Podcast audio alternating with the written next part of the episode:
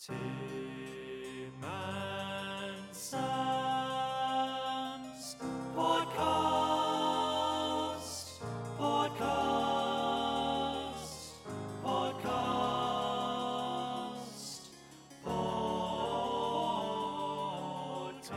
Sam and Toby have a podcast which is really, really great. They serve music on a plate. Tim's luscious locks, Sam's shiny plate. Make the very. Hello, welcome back to the Classical Music Pod. We've returned from our summer holidays refreshed and replenished and ready for a brand new season of classical music treats to keep you company through autumn. In today's episode, Sam does a joint analysis with saxophonist and broadcaster extraordinaire Jess Gillam. Tim visits a car park with Beethoven on his brain. And we bring you our latest collection of home crafted jingles. We all know that's why you're really here.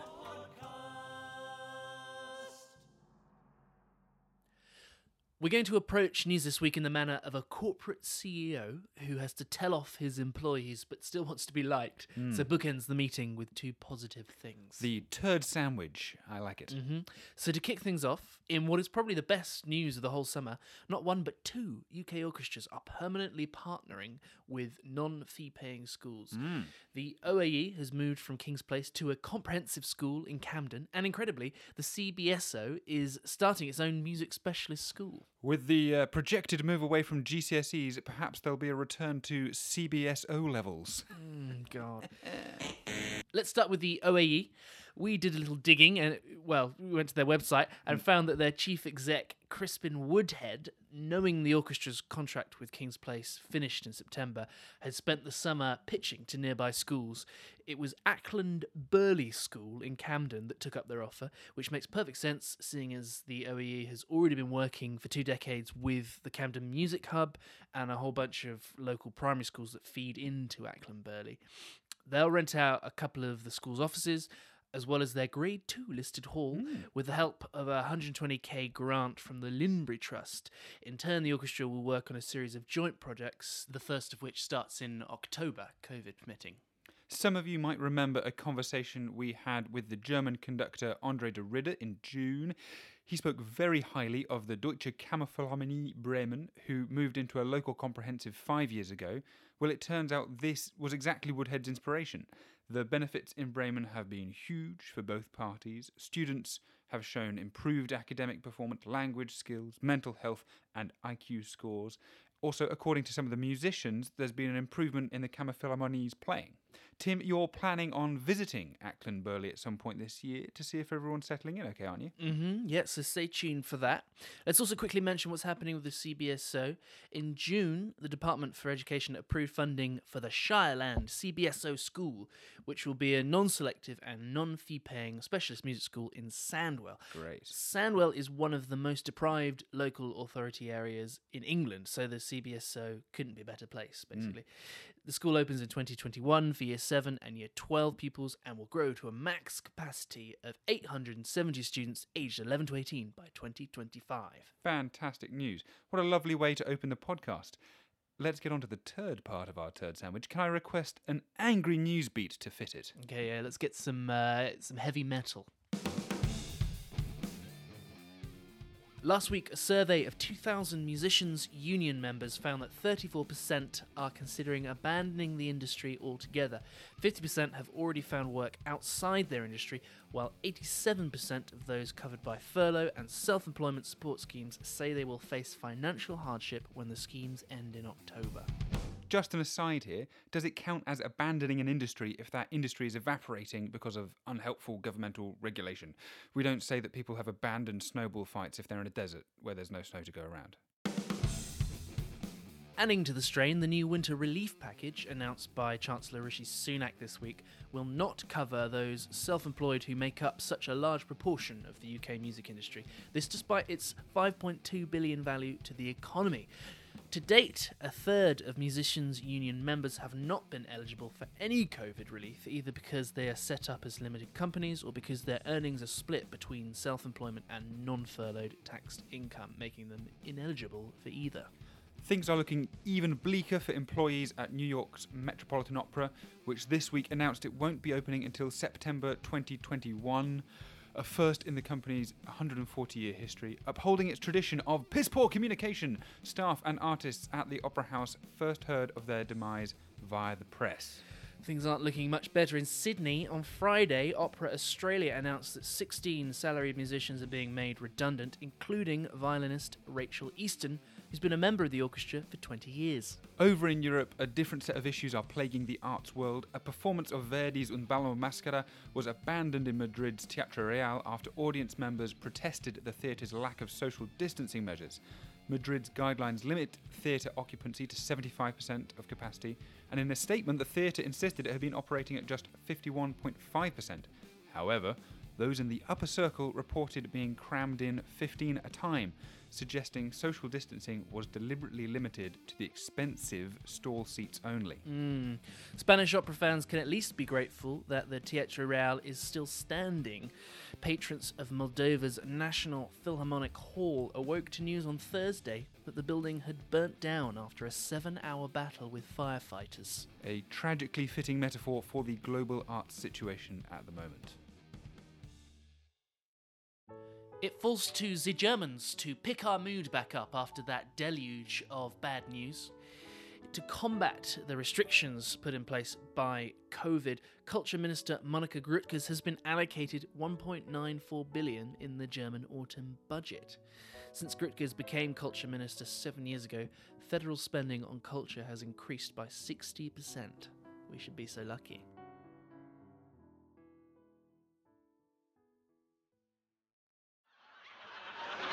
I'm playing all the right notes, but not necessarily in the right order.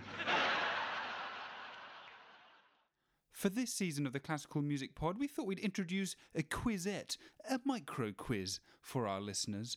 You're about to hear all the right notes of a very famous melody, but not necessarily in the right order. At the end of the episode, we'll unjumble them and reveal what the melody was all along. Hopefully, you'll have guessed it by then. All the right notes in all the wrong places. Can you guess what song it is? Go on then.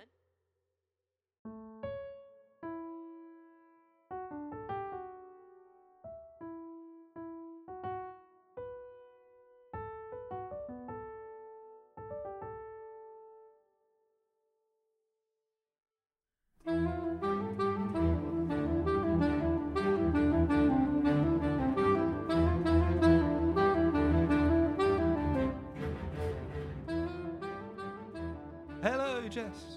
Thank you so much for coming back on the podcast. We loved having you last time. You've been very busy since. Have you had a good summer? Have you had a chance for a break?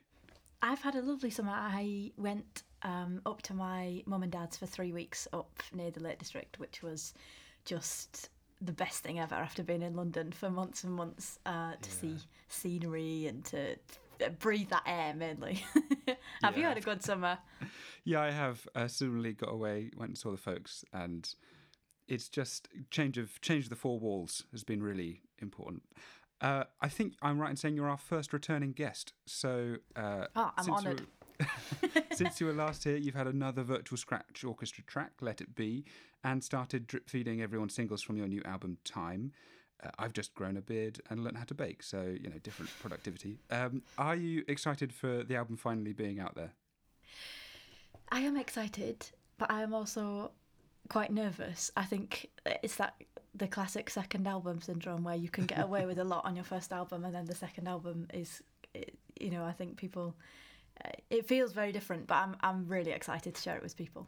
Great. Well, we thought as a returning guest, it'd be fun to get you involved in one of our usual segments. It's time for a bit of analysis.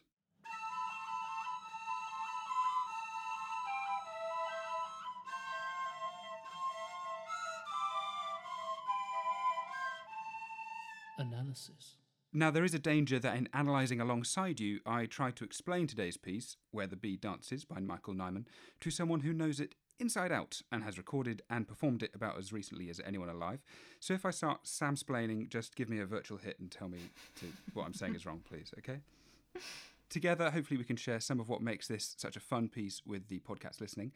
First of all, the funky title may or may not be a reference to something called the Waggle Dance.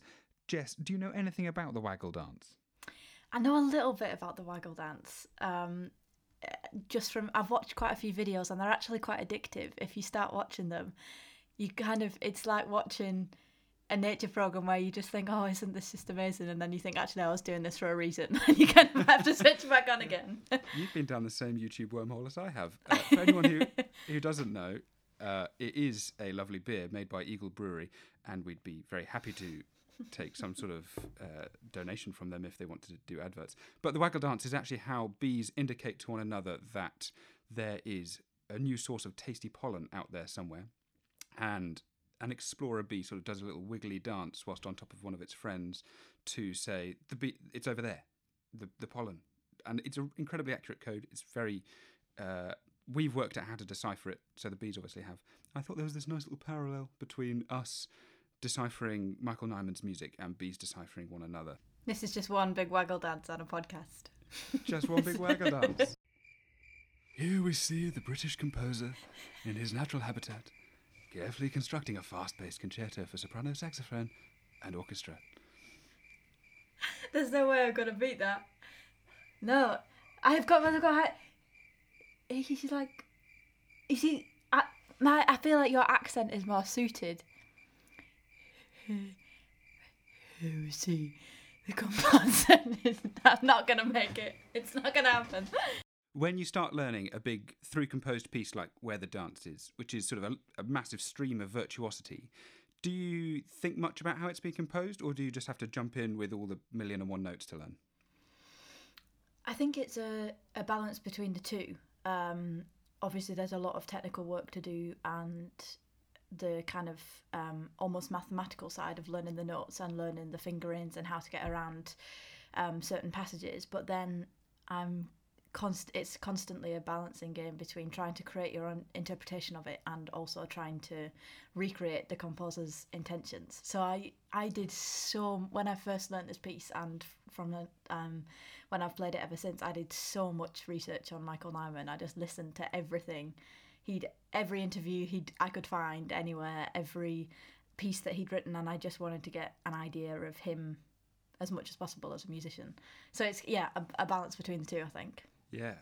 In a way, you've got the ultimate resource in that you've got your teacher, John Harle, who the piece was written for in 1991. On the cover of the album I was listening to, he's got sort of weapons grade jazz owl look with uh, the really funky glasses. And he worked with Nyman on a track called Where the Bee Sucks, which was composed for the film, a film adaptation of The Tempest.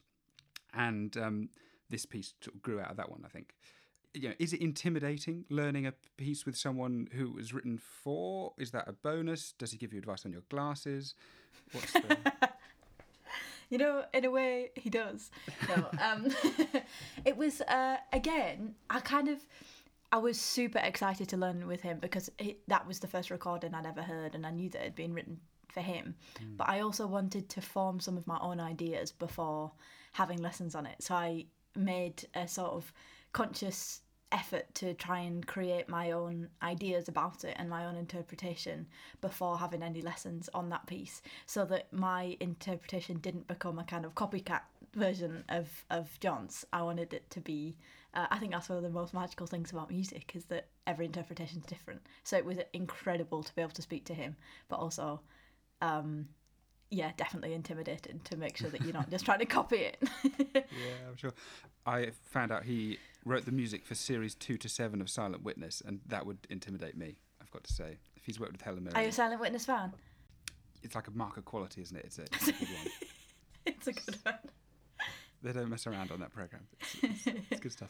Like a lot of dances, where the B or WTBD isn't particularly harmonically complex, and it's sort of built up out of those four chords that we hear. Unfortunately, these aren't the four chords that make up every pop banger for the last 30 years. Instead, Nyman's chords sound like this.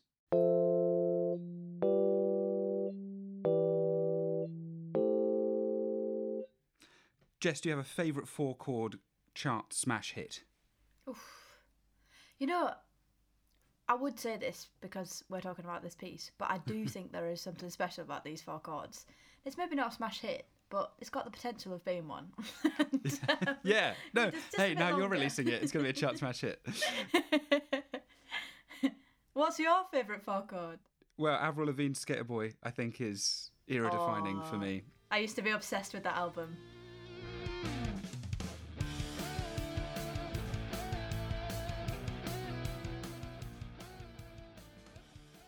One of my favourite four chord moments in the beat is where that vertical harmony gets turned into sort of arpeggios and it sounds like a slightly jazzy Zadok the Priest.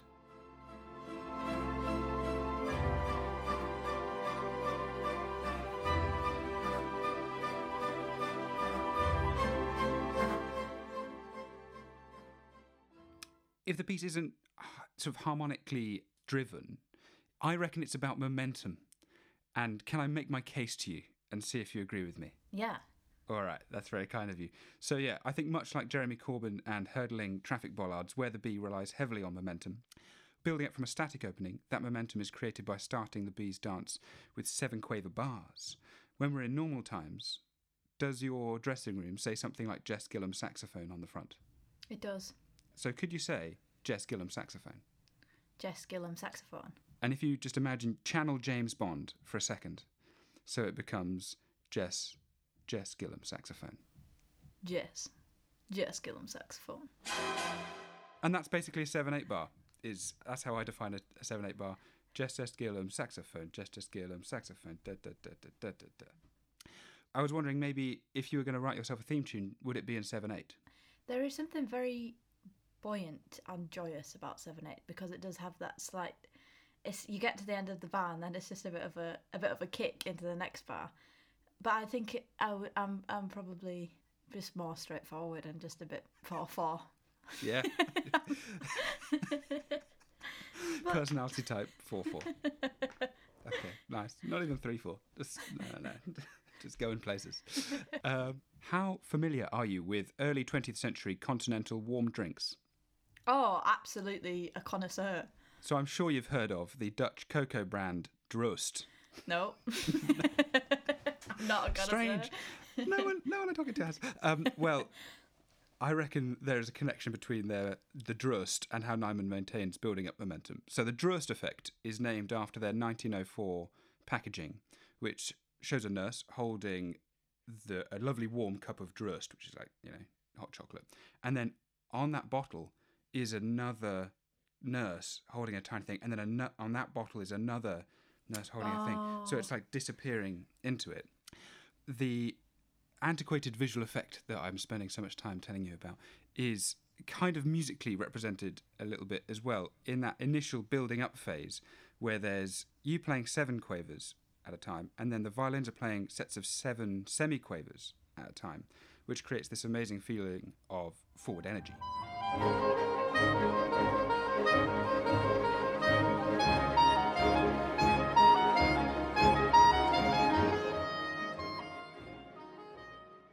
In slow motion, it sounds like this. I've put the saxophone part an octave lower just to make it that little bit clearer.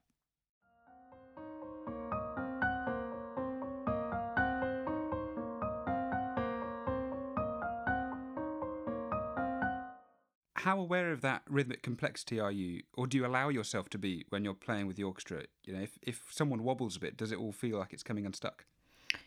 Yeah, that can be a difficult moment because you have to be so tight within your own internal metronome and your own internal rhythm, but also be very aware of what's happening. So I spent a lot of time with the score just working out where my part and other parts align.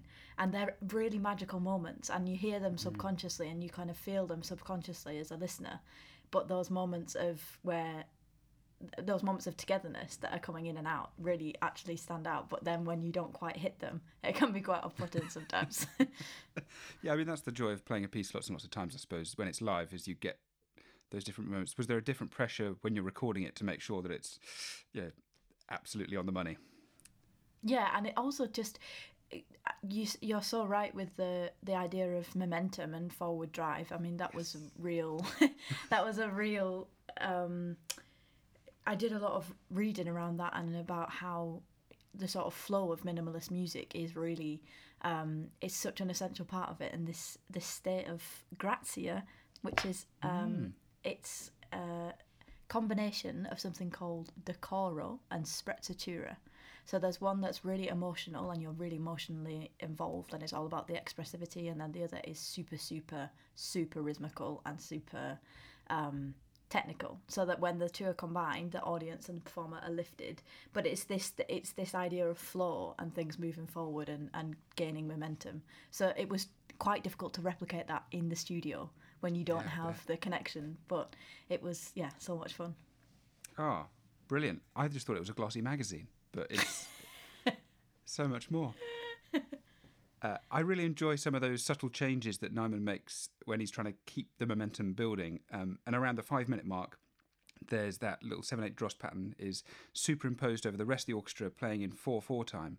And that gives us a real little ba boom because it's sort of one bar line ends before the next bar line. You get that, that kick on. And it really reminds me of uh, I don't know if you've ever played Mario Kart, but where you kind of get like a little booster and it just sort of zips you on to the next thing. little bullet bill keeping up with all those cross rhythms and resisting their pushes and pulls must be fiendishly difficult. I mean, especially if you're playing from memory. Your head must just be all over the place. Yeah, it is, but at the same time, everything does it does make sense when you again you physically feel those moments of where you're together, and the memorization of it was actually um, it was really difficult, but also in a way because everything's composed in cells and rhythmic blocks. If you can re- remember the rhythmic block and the order of the rhythmic blocks, everything does make sense because everything's so neatly organized into its own area. Everything's got its own cell and its own moment. I'm imagining there's a sort of spreadsheet somewhere that you've drawn up or a back of an envelope with little squares. The No, it's just bit. it's all on the music. I can't even see the notes anymore. Wow. It's all over the place. Amazing. My, I think my favourite bit of the piece is the ending, though, because you you don't lose any of that momentum. It just keeps going right up to the buffers, and you get that slightly weird harmonic moment, actually, ironically, and then it kind of just doomph, finishes. When you're recording that, and there isn't the audience to break the afterwards, it must just be a slightly funky energy in the room where it's gone. Yeah, it's it. It was quite strange actually. I mean, Jonathan Allen, our producer, is an absolute hero, and he was just amazing in the session. And you're working to limited time when you're in the recording studio, so the first few times it'd be right back to the beginning, and you kind of didn't have that moment. But when it when it was right, and you knew that the ending was right, it was just this. It, it's always a sense of um, a release of tension and a real r- relief. But I always think that bit at the end is I have really strong like visualizations for it. So when I'm playing, it starts up when it's quiet. That section starts. It's really quiet, and you have to feel.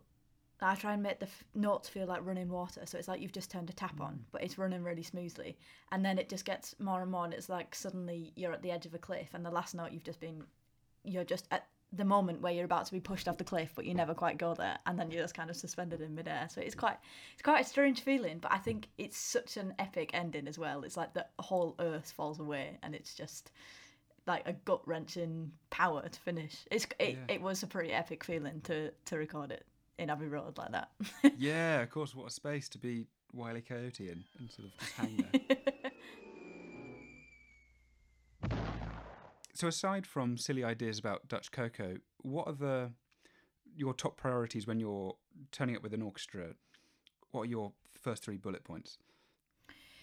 It's really interesting because this is the kind of music that really relies on the musicians living the music. It it mm. it really relies on the relentless power and energy from every single part and every single player.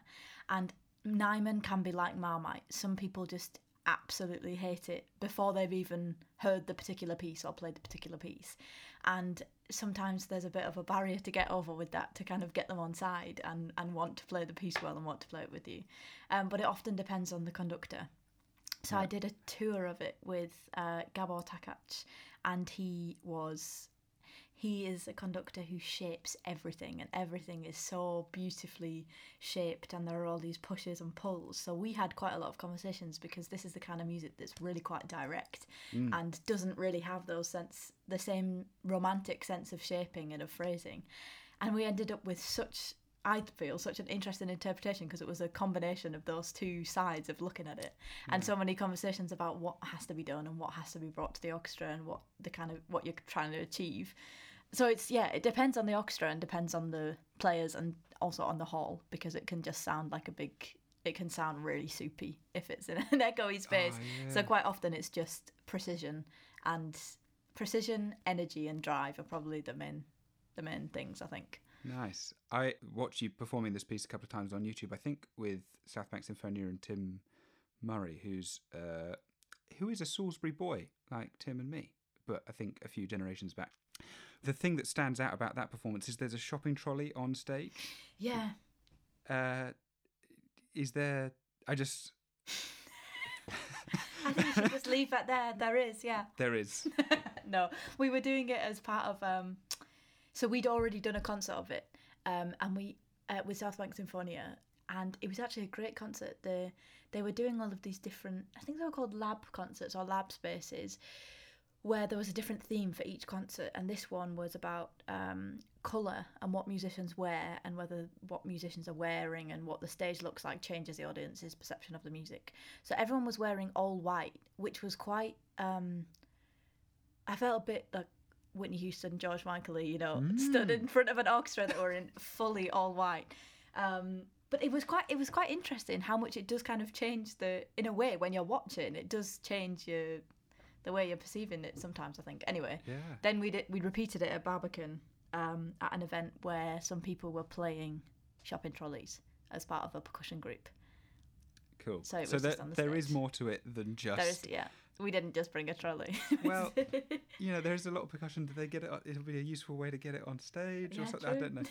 Um, I have one small quibble, which is this piece is all about that sort of like bang gone energy, and um, that's kind of what happens when you've got those waggle dances, and then everyone knows where the new pollen is, and they all just zip off. And I wondered if you get, you know, just if you could maybe be the the messenger, carry this from us to Michael Nyman, that just changing the title to Where the Be Danced. just see see how I'll he is tell with him. it. Yeah. Um, he's quite he's quite open. He's very open to ideas. So I'll t- I'll tell him what you think and see where where he says it goes. Thanks so much, Jess. So the album is Time and it's out now. Everyone should go and get one and get a spare one for their nan as well.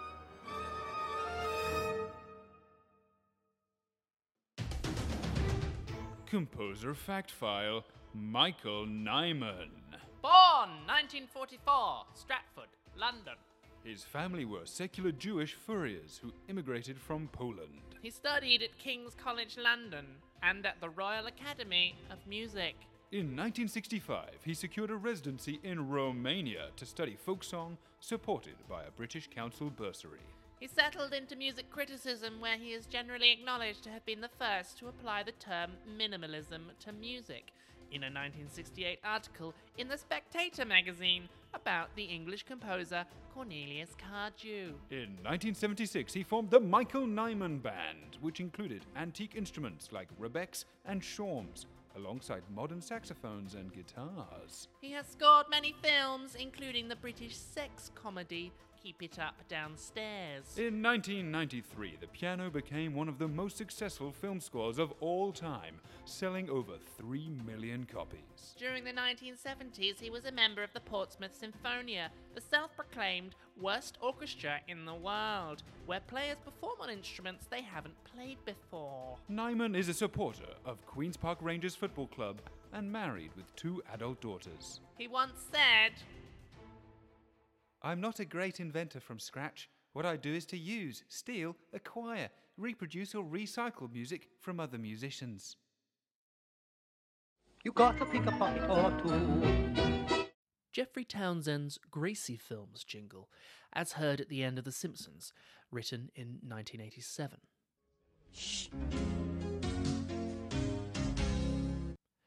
the Classic FM theme tune, written by David Arnold sometime after 1992. Classic FM.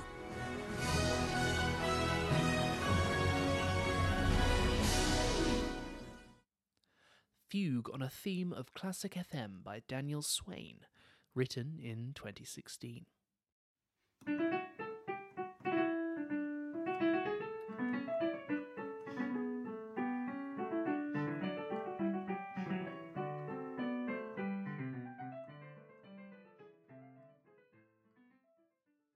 You got to pick a pocket or two.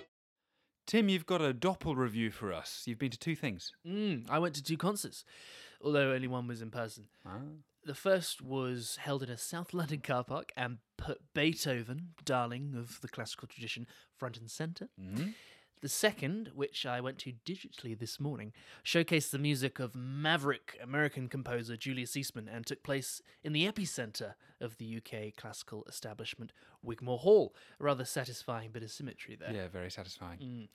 At Bold Tendencies in Peckham, Russian pianist Pavel Kolesnikov, Latvian violinist Elina Buksha, and French cellist Aurélien Pascal played a 1992 piece by Arvo Pärt called Mozart Adagio and two piano trios that straddle the opposite ends of Beethoven's career. So the Opus 1 number 3 from 1975 and the Opus 97 written in 1811. Hmm.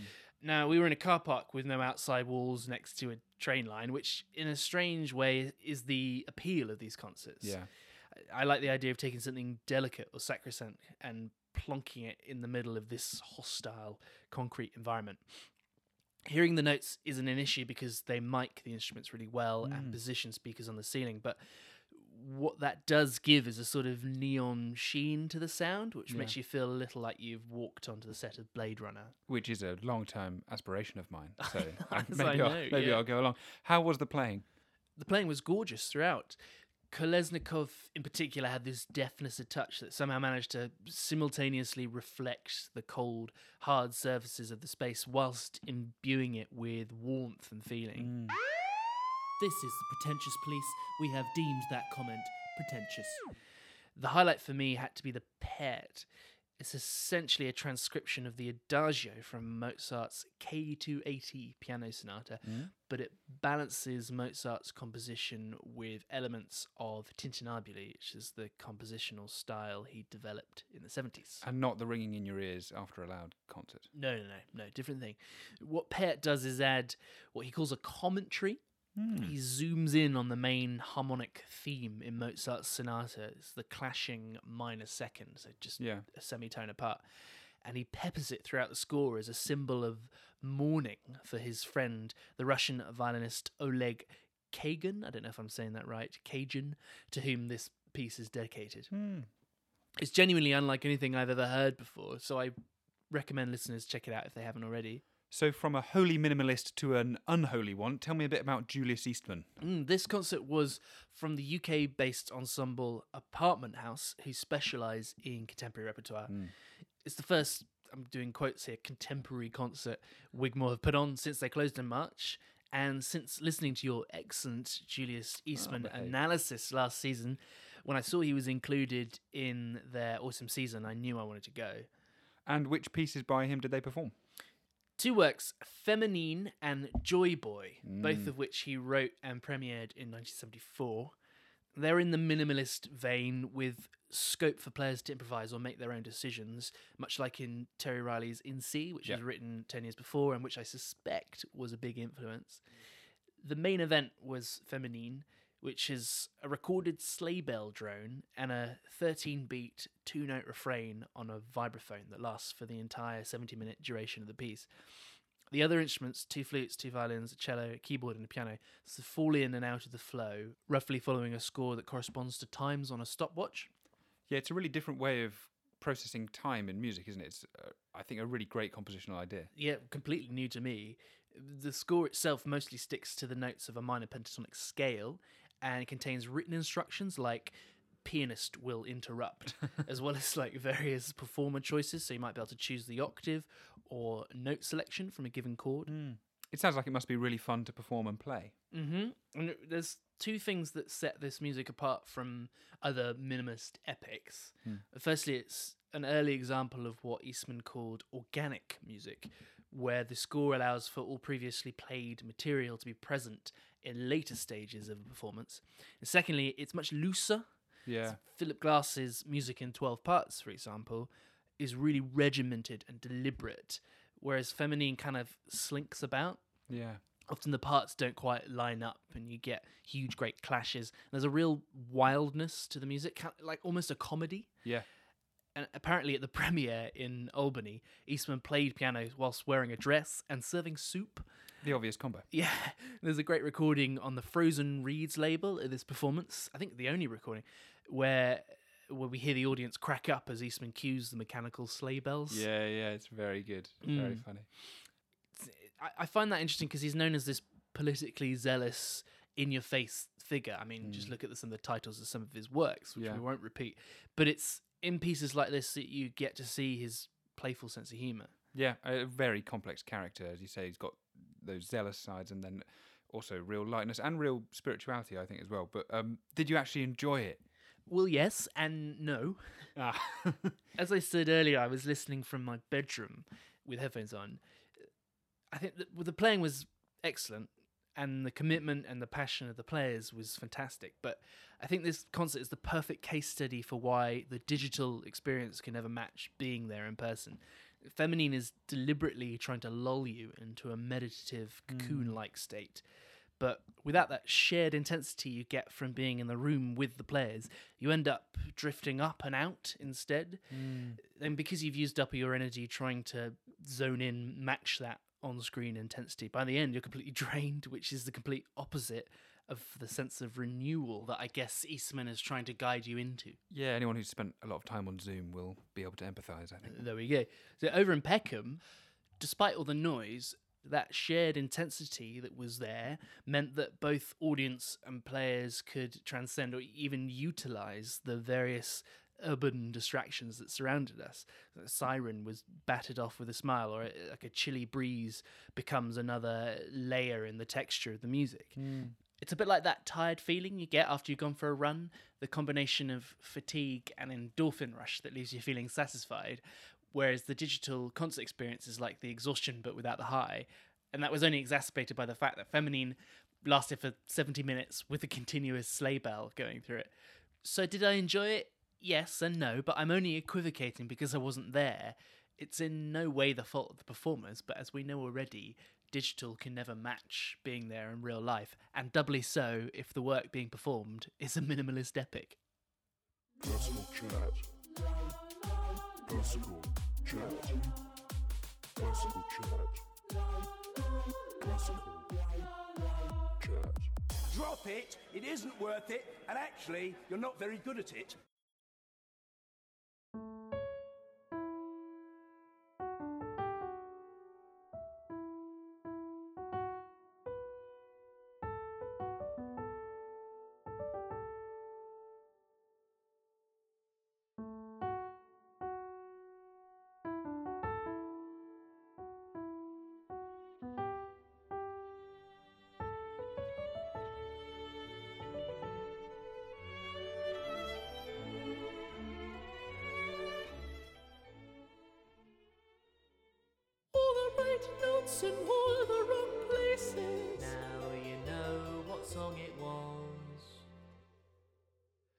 I don't have any thank yous this week because I did everything myself. What about you, Sam?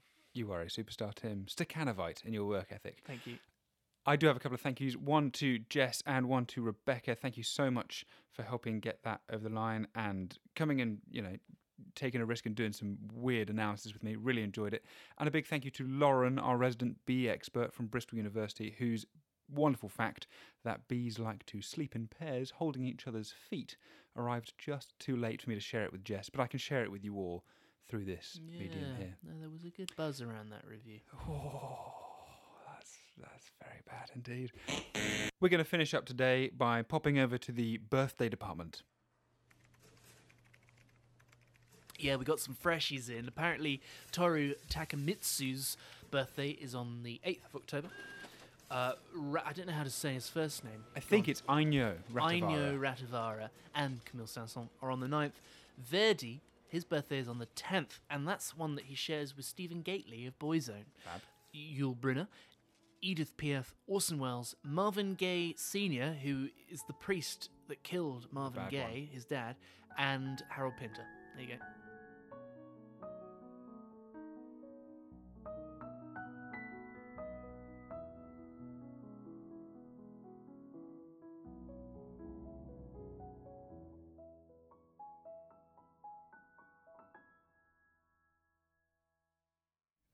Oh, and do you have a David Attenborough impression that you're proud of? Not that I'm proud of.